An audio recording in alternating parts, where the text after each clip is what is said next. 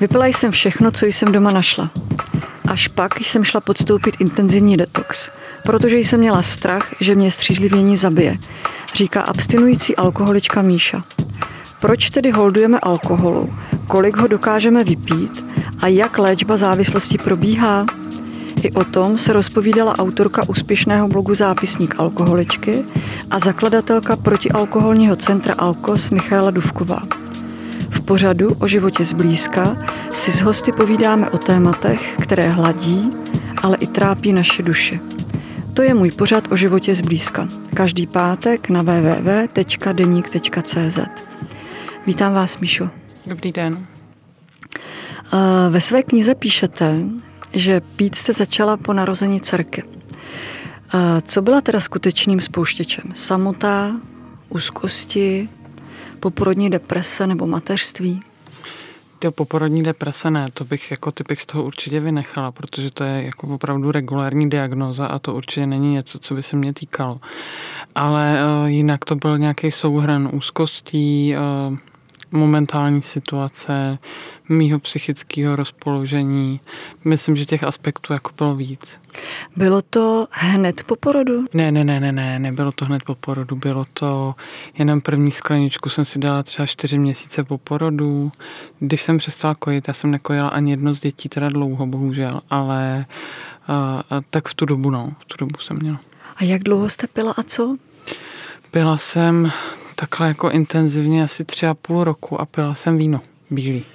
Eh, tvrdý alkohol vám nechutnal?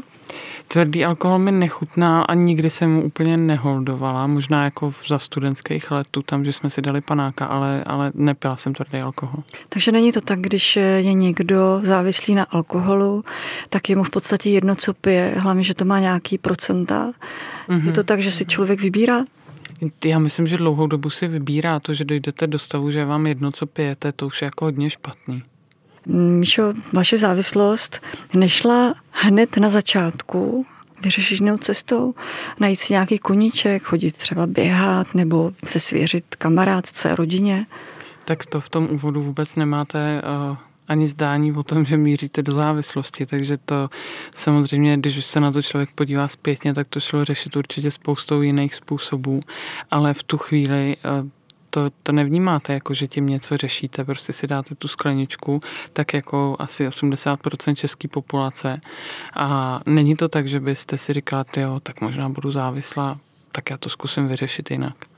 Já tomu rozumím, ale eh, člověk asi u jedné skleničky ne, necítí, že by vznikala závislost. Ty skleničky se asi přidávaly postupně. Jasně, ty skleničky se přidávaly a pak se to bohužel láme, ale do toho, že vy jako ztrácíte takový reálný náhled a tam už eh, to člověk nevyhodnotí. Když to nevyhodnotí sám alkoholik, je, je možný, že by to mohlo vyhodnotit okolí a ukázat takový jakoby červený světýlko?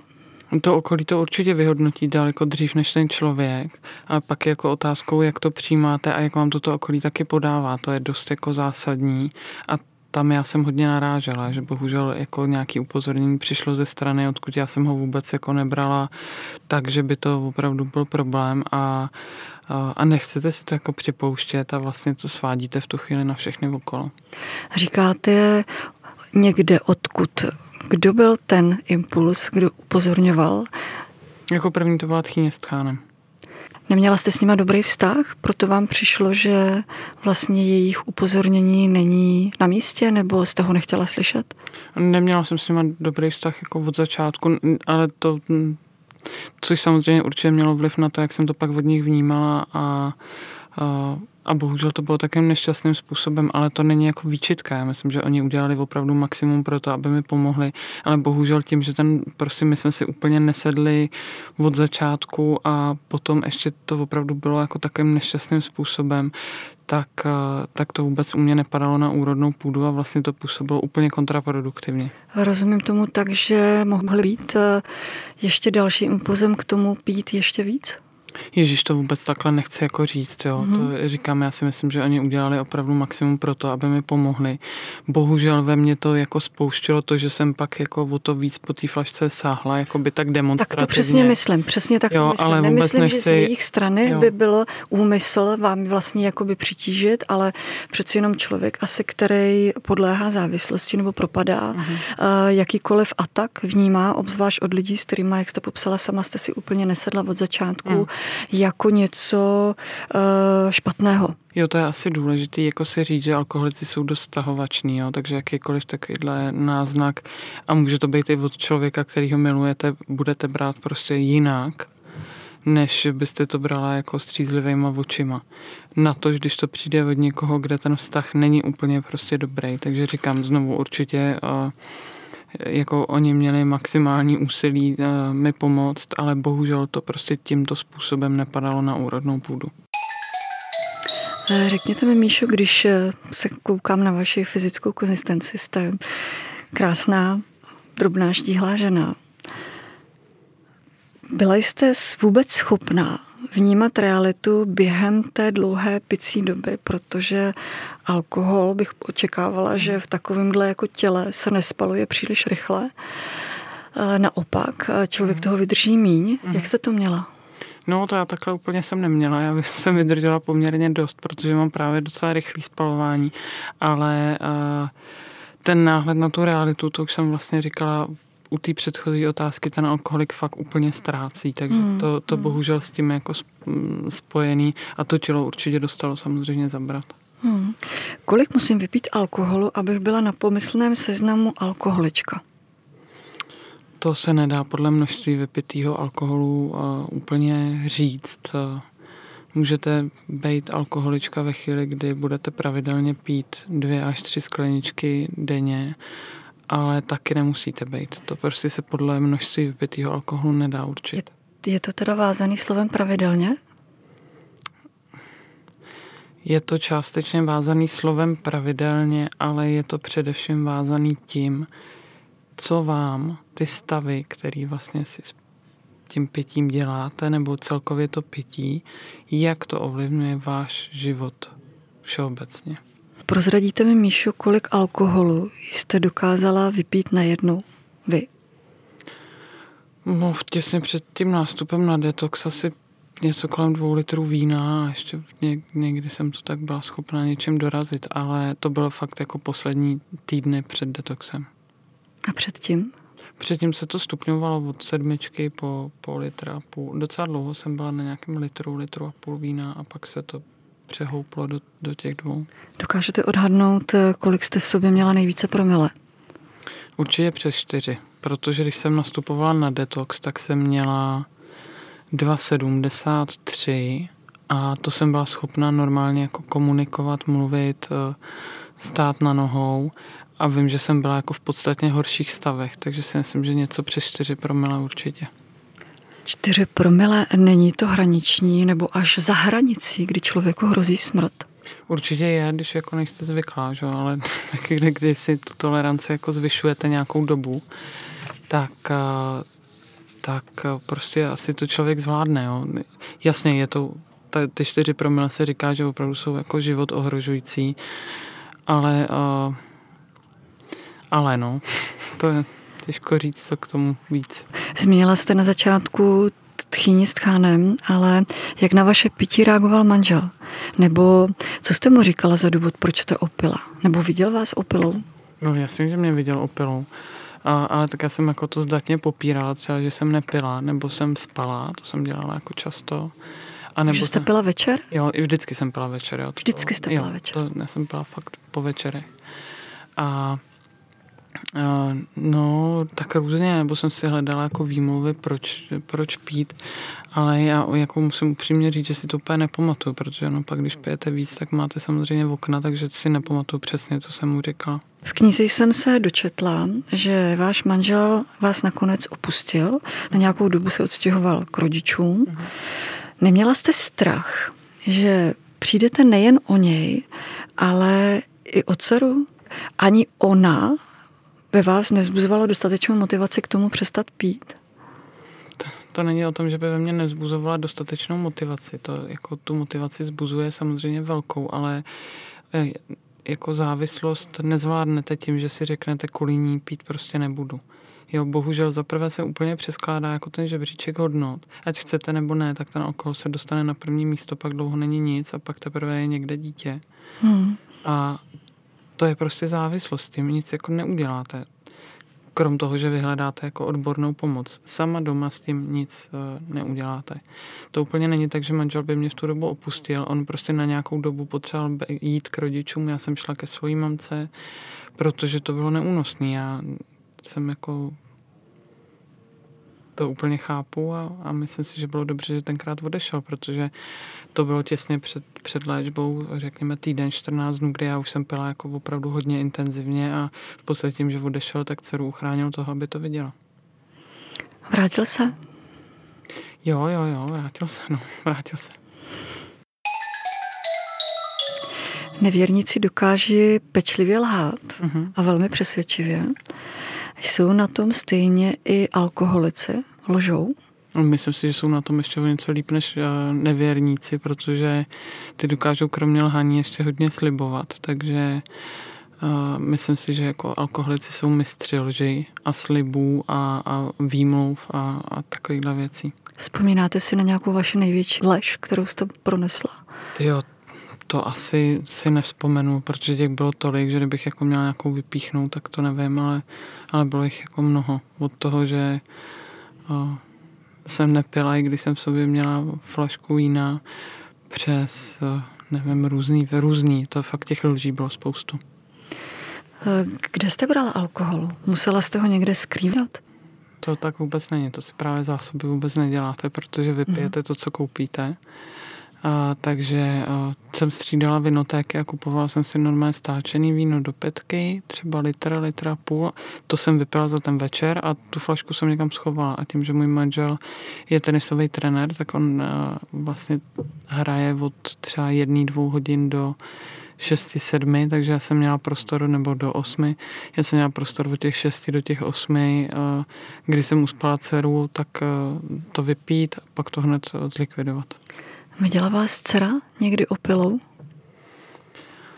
Nevím, asi, asi možná viděla, ale jako hodně sporadické. Byla hlavně hrozně malinká, takže úplně to není tak, že by jako asi si pamatovala mě v nějakém šíleném stavu. Možná tak spíš spící, ale, ale asi úplně jako opilou ne. Když si vzpomenu na své mládí já, když jsem tak říkajíc přebrala, uh-huh. druhý den jsem nebyla schopná absolutně ničeho. Uh-huh. Bylo mi úplně zlé, těšila jsem se, až ten stav přejde a vlastně jsem sama sobě slibovala, že už nechci nikdy pít, uh-huh. protože ta kocovina, která pak vlastně se dostavovala, byla úplně příšerná.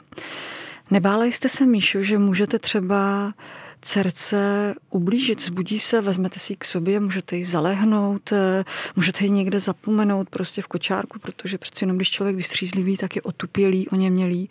Nebála jste se tohodle? Tohle úplně ne. Já, jak jsem říkal, že jsem, tak jsem pila jako opravdu večer a já jsem pila ve chvíli, kdy jsem věděla, že přijede manžel a že tam jako je ta kontrola, případně od něj. A, a já jsem v noci nějak jako k dceři nevstávala, nebo protože ona spala celou noc. Nespala jsem s ní, takže tohle, zrovna když budeme brát tyhle konkrétní případy, tak ne. A, přes den já jsem od jejich devíti měsíců chodila do práce, takže mě se úplně nestávalo, že bych jako otupěla někde s ní jezdila v kočárku. A hlavně ono, když pak pijete nějakou dobu, tak netrpíte na takový ty klasické kocoviny, ale dostanete se do stavu, kdy jste jako schopná normálně fungovat, i když ráno vstanete, takže tam jako tady ty strachy mizí. Popište mi teda, Míšu, jak alkoholik zažívá abstinenční příznaky, jaké to byly stavy? Oh, to, to má každý jiný, ale to je, oh, já nevím, studený pot, nervozita, oh, třes rukou, až po ty hraniční, kdy už jako to jsou epileptické záchvaty a delíria, ale to už se bavíme jako o, o takovém hodně pokročilém stupni závislosti. Byla jste v takovýchhle fázích někdy agresivní nebo impulzivně dělala jste věci, které by člověk ani nemohl předvídat? To asi, že by člověk nemohl předvídat, ne, že bych byla agresivní, to taky ne. Byla jsem hádavá, vztahovačná, podrážděná. ale že bych nějak jako vyváděla, že bych dělala něco, co se co nějak nečekaného, nebo říkám, byla bych nějak jako fyzicky agresivní, to ne. Myslíte, že existuje vůbec eh, nějaká možnost, kromě samotného odvozu do léčebny, jak závislému člověku na alkoholu pomoct? No tak ono odvozem do léčebny mu úplně pomoct jako ne, nemusíte. Jo. Tam je hrozně důležitý o tom mluvit, uh, nabízet nějakou formu pomoci, ale nabízet to v klidu, ne, ne uh, formu nějakého křiku nebo výhružek jako jo v určitý fázi, ale ideálně to předtím zkoušet jiným způsobem. A uh, říkám, no to je, to je myslím taky zásadní, určitě to neignorovat. Zmínila jste uh, to, že jste byla hlavně večer, nebo vždycky večer a ráno jste chodila do práce. V práci si nikdo nevšiml, že pijete? Jako pokud máte nějaký normální spalování, tak za 8 až 10 hodin vystřízlivíte. Ale říkám, ono tam pak jako člověk už funguje v trošku jiném módu. To není tak, že byste ráno stávala jako s kocovinou. A u žen je to dost typický, že běžně chodí do práce a nikdo to o nich neví. Jo, hmm. to je takový dost uh, právě jako alarmující fakt, že u žen se na to dlouho většinou nepřijde, protože to prostě nikdo nepozná. To u mě to nebylo jiný. Můžete nám prozradit, jakou jste dělala práci? Dělala jsem jako provozní manažerku, no, by se dalo říct. Jo, provozní manažerku. Ptám se umyslně, protože když jste zmínila, že uh, někdy na těch ženách to primárně na těch ženách to člověk nepozná, tak první, co mi proběhlo hlavou, kde by to byla lékařka nebo třeba sestřička, která zajišťuje chod a pomoc lidem, jestli by vůbec něco takového dokázala. Jo, jestli by takový člověk mohl být při smyslech. Zcela jistě dokázal, mám mnoho takových klientek. Máte klientky, které jsou lékařky nebo pracují ve zdravotnictví a jsou alkoholičky? Jasně. Takový, jako ve zdravotnictví je mnoho alkoholiček a alkoholiků všeobecně. Proč zrovna ze zdravotnictví? Tak je to extrémně jako náročná práce. Pracují ty lidi pod tlakem přes časy, potřebují si pak nějak ulevit.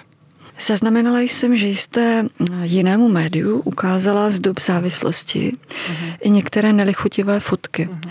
kdy se, promiňte mi to přirovnání, ale doslova válíte absolutně na mol na zemi. Uh-huh.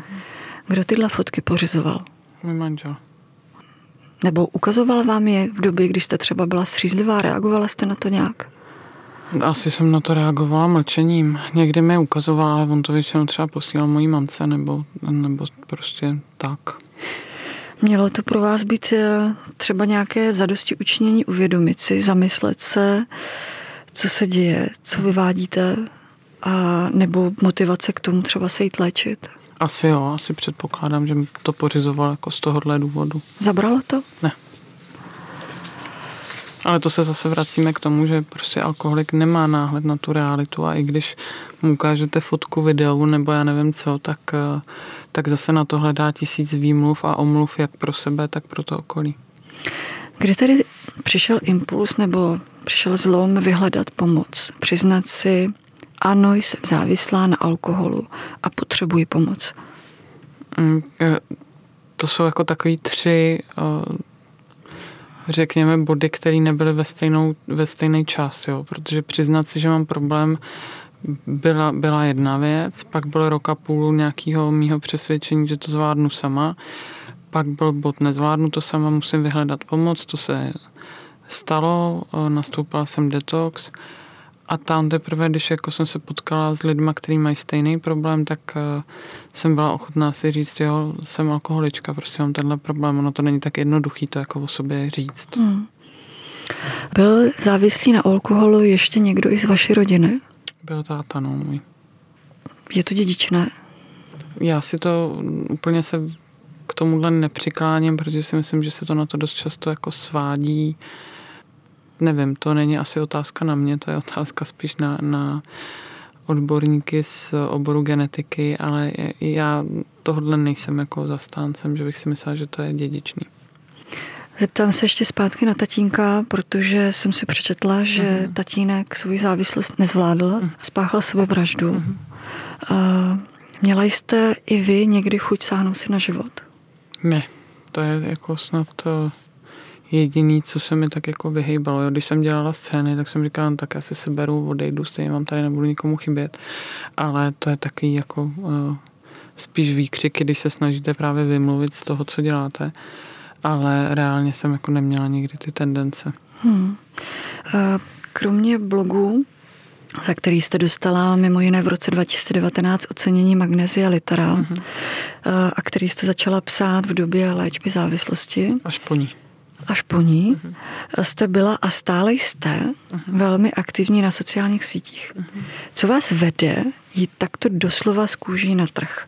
Jo, to jasně, tak ten první impuls, proč jsem začala psát vlastně blog na Facebooku, byl, že jsem chtěla tu zkušenost sdílet, protože když jsem hledala já vlastně něco podobného, nějaký příběh, se kterým jako bych, eh, řekněme, se mohla stotožnit nebo nějakou osobní zkušenost, tak jsem nic nenašla. To byl vlastně ten důvod, proč jsem se rozhodla po léčbě, že to sdílet chci, aby ve chvíli, kdy bude někdo něco podobného hledat, tak aby našel.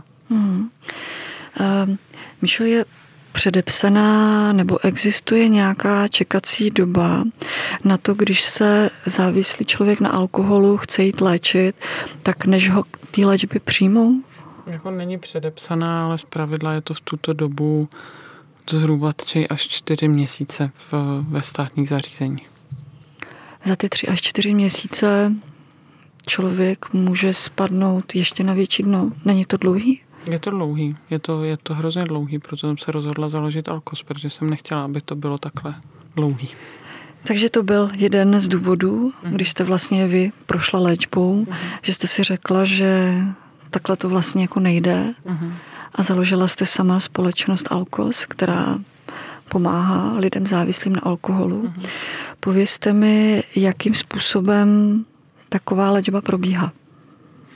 U nás ty formy jsou dvě a to buď ambulantní, která je vhodná, řekněme, pro klienty, kteří jsou tak jako na hraně rizikového užívání a stacionární, která je už hodně intenzivní, efektivní a ta trvá 6 týdnů, kdy u nás klient buď je ubytovaný, nebo k nám dochází denně od rána do odpoledne a, a je to hodně jako terapeutický program, hodně naváz, jako to máme nastavený tak, že klademe důraz na vztah s klientem, na to, aby eh, v tom vztahu byla důvěra, aby jsme byli na stejné úrovni, aby jsme ke klientům přistupovali individuálně. Mluvila jste o nějaké době čekací, třech až čtyř měsíců. Jak dlouho se u vás čeká? Maximálně v řádu pár týdnů, dvou, třech. Myslíte si, Míšo, že kdyby ta čekací doba těch řádu týdnů byla i tenkrát, eh, tak by tatínkovi mohla zachránit život? Já úplně to takhle jako nechci říkat. Já nevím, co se tenkrát tátovi honilo hlavou, ale eh, jo, vlastně to, že čekal na tu léčbu takhle dlouho, byl jeden jako z těch impulzů, proč, eh, proč jsem Alko založila a, a právě ten přístup jako individuální.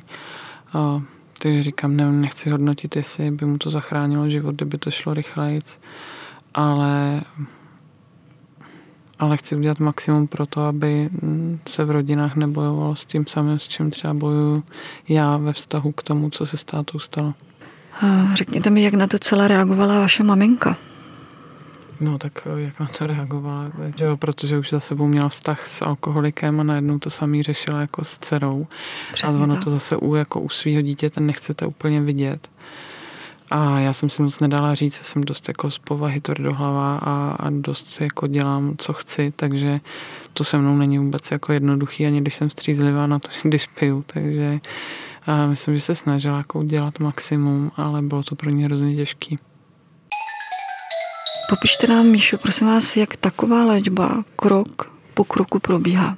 To je hrozně uh, individuální, ono to záleží na tom, uh, kam se obrátíte, jestli chcete jít do stacionární léčby, nebo do ústavní léčby, nebo do ambulantní léčby, ale tak já to popíšu na příkladu klienta, který přijde do Alkosu. To mm-hmm. asi takový, jako to mám nejvíc zmapovaný, tak na tom jsem schopná to popsat.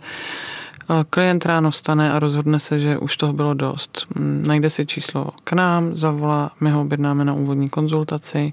Klient přijde, zmapujeme jeho situaci, čeká maximálně třeba dva, tři dny, než může k nám mít, aby jsme ho jako objednali. A přijde, zhodnotíme tu situaci, vyhodnotíme, že vhodná pro klienta bude léčba stacionární. A řekněme během teď, kdyby zavolal klient teď, tak za týden nastoupí teda na, na léčbu, je u nás ubytovaný, to znamená, uh, příští týden bude střízlivět, případně absolvuje detox, pokud není schopen vystřízlivět sám. A od nástupu bude v intenzivní terapeutické práci, kdy každý den ten program je uh, od 8.30 do 16.30, uh, je s psychoterapeuty, s adiktology, uh, s psy, máme i jako s námi spolupracuje samozřejmě psychiatra, psychologové, pak mají klienti doplňující program a takhle to je po dobu těch šesti týdnů. Když jste se léčila vy, uh-huh. co pro vás bylo nejdůležitější a vlastně naopak, co na léčbě bylo nejhorší? Nejdůležitější pro mě byla ta skupina. Ano, tam je důležitý, že jako jste ve skupině lidí, kteří mají úplně stejný pro, hmm. jako, problém. Pro mě nejhorší bylo, že já jsem se teda léčila ve státním zařízení a nastupovalo nás 13 a končili jsme 4, takže ten úbytek těch vlastně spolu pachatelů, nebo jak to říct, těch, co byli spolu se mnou v té léčbě, hmm. byl jako fakt velký, jo. takže to bylo takový, na jednu stranu sice obrovská motivace pro mě jako s mojí povahou, že prostě já to jako dokončím. Na druhou stranu, když prostě v obden jako pomalu nebo, nebo minimálně jednou, dvakrát týdně někdo nepřijde, tak, tak je to prostě... Máte teď v Alkosu aktuálně plno? Teď máme, myslím, poslední místo, poslední místo nebo dvě a máme ještě asi pět volných míst do toho dalšího, který začíná za šest týdnů. A kolik máte lůžek? nejdem úplně na lůžka, ale míst v tom stacionáři máme 13 a z toho jsme schopni ubytovat 6 eh, klientů. Jo, je to půlka dochází, půlka je ubytovaná, většinou ty, co nejsou z Prahy, jsou ubytované. Je ve stacionáři více mužů nebo žen? Je to půl na půl. Ať jsem já očekávala, že ta naše klientela budou spíš ženy, protože to je vlastně ta cílová skupina, která mě třeba sleduje hodně na těch sociálních sítích, tak uh, tak zatím všechny stacionáře byly vyvážený. Myslím si, že ten hmm. teďko, teďko od 19. bude dokonce převaha mužů. Můžete nám prozradit i, jaký je třeba věkový průměr vašich pacientů? Já teda jim neříkám pacienti, ale klienti a, a, a je to 45 bude věkový průměr, 45, 50. Kdo tedy holduje alkoholu více? Ženy nebo muži? Zatím asi převládají muži, ale ženy je bohužel jako velmi rychle dotahují. Myslím si, že na ženy v dnešní době vytvářený obrovský tlak, eh, co se týče zvládání jako x eh, rolí a od eh, matky, manželky, milenky přes manažerku, majitelku, když zůstanou těch M. Nevím, těch rolí je fakt hodně. Dřív ženy byly stejně nebo míň?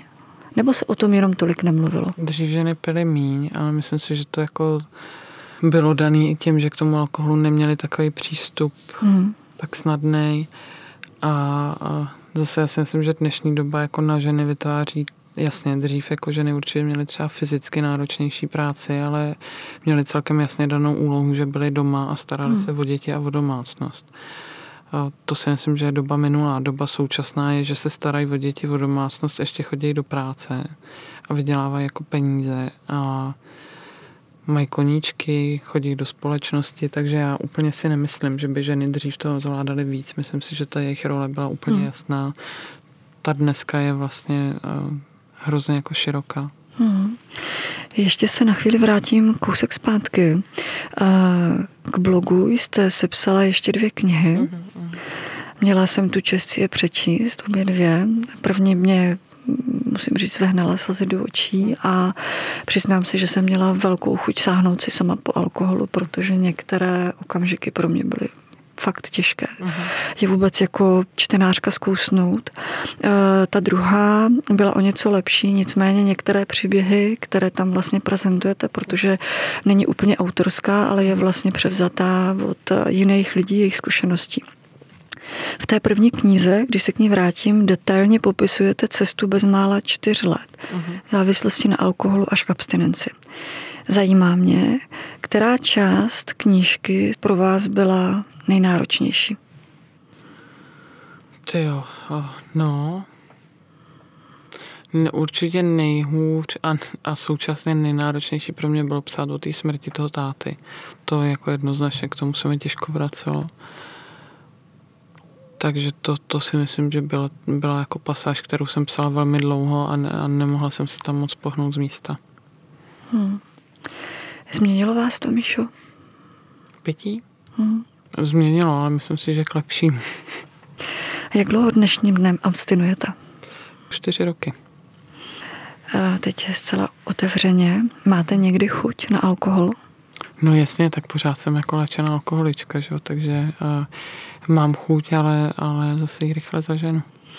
Takže když jdete třeba s přáteli nebo s manželem nebo s kýmkoliv na večeři, mm-hmm. nemáte problém vidět, že oni si alkohol dávají, Nemá, nebo nevyvolává občas nemáte takový to cukání je, ne, ne, upozorňovat a jako říkat pozor, pozor, aby se nedopadla jako já? Ne, ne, ne, to vůbec ne. To si myslím, že každý je zodpovědnost a mě nikdy nevadilo to, že lidi kolem mě jako pili nebo, nebo že, si, že si někdo dá jako vedle mě. Já jediný, co nemám ráda, když to z někoho jako cítím, takže pak se vyhýbám takovým hmm. tomu jako intimnímu kontaktu, když někdo chce dát pusu na tvář nebo to. To nemám ráda, ale to všichni v mém okolí vědí. A to je čistě jako, protože se mi z toho dozvedá žaludek jinak. Dá se tedy říct, že jste úspěšně léčená nebo vyléčená alkoholička? Určitě ne vyléčená, ale léčená, jo. Pokud nás poslouchá eh, někdo s podobným problémem, poradíte mu, jak závislosti předejít, nebo to, jak se znovu nevrátit zpátky. Ta hranice je přeci jen tak nějak, nebo podle toho, jak se tady spolu bavíme, velmi tenká, protože sama říkáte, a vlastně bylo to i v knize jednou alkoholik, navždy alkoholik. Mm-hmm. Dá se tomu tedy nějak čelit, vyhnout se? Je, jako úplně si myslím, že v první řadě já nejsem zastáncem toho, aby někdo přestával, pokud je v tomhle problému být sám bez odborné pomoci, protože pak se to hrozně těžko drží. Myslím si, že je jako důležitý, i pokud se někdo rozhodne, tak vyhledat podporu nějakého odborníka, aby opravdu se dala ta abstinence udržet nějakým způsobem dlouhodobě. Je to teda tak, že ten člověk se musí rozhodnout sám. Když by někdo zavolal do léčebny za něj, uh-huh. tak to nemá smysl tak ve státních zařízeních to ani není možný a u nás to je tak, že třeba přijde jako ten někdo z rodiny na poradenství, ale vždycky pak musíme mluvit s, s tím klientem a vidět, jaká je ta jeho motivace. Máte dvě děti? Nebojíte se toho, až budou dospívat, že by je mohla nějak ovlivnit vaše minulost? Je, internet je mocný. Uh-huh. Vy sama vlastně, jak jsem delegovala předchozích otázkách, jste velmi aktivní na sociálních sítích. Bo já s dětmi o tom jako mluvím, dcera to poměrně ví, co dělám, proč to dělám a chápe ten smysl toho, jako proč mm-hmm. to mhm. dělám. A ve chvíli, kdy budou oba chápat ten smysl, proč jsem se to rozhodla jako udělat, tak si myslím, že to nemůže uh, nějak ovlivnit, ale je potřeba samozřejmě na to dávat pozor. Hmm. Váš příběh se rozhodl sfilmovat nebo zdokumentovat uh, Dan Svátek. Hmm. Měla jste možnost mluvit do scénáře a můžete nám prozradit, kdo bude hrát hlavní roli? Uh, jo, měla jsem možnost mluvit do scénáře, nebo jsem se na té tvorbě jako podílela takže tam jsem měla a myslím docela jako výraznou možnost eh, do toho zasahovat a byla to nějaká naše domluva s Danem, aby opravdu ten film řekl to, co, to, co já jsem chtěla.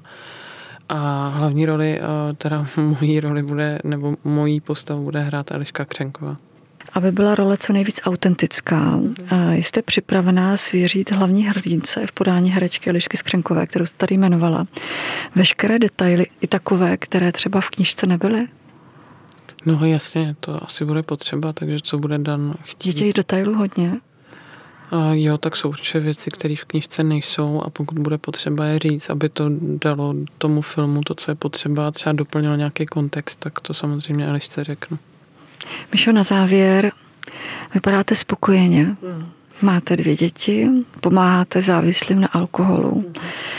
Máte ještě nějaké další přání nebo sny, kromě toho, zůstat abstinentkou? Ježíš, to je těch mám spoustu, ale jako největší moje přání je, aby jsme byli zdraví a, a ty sny prostě si pak budu plnit nějak postupně.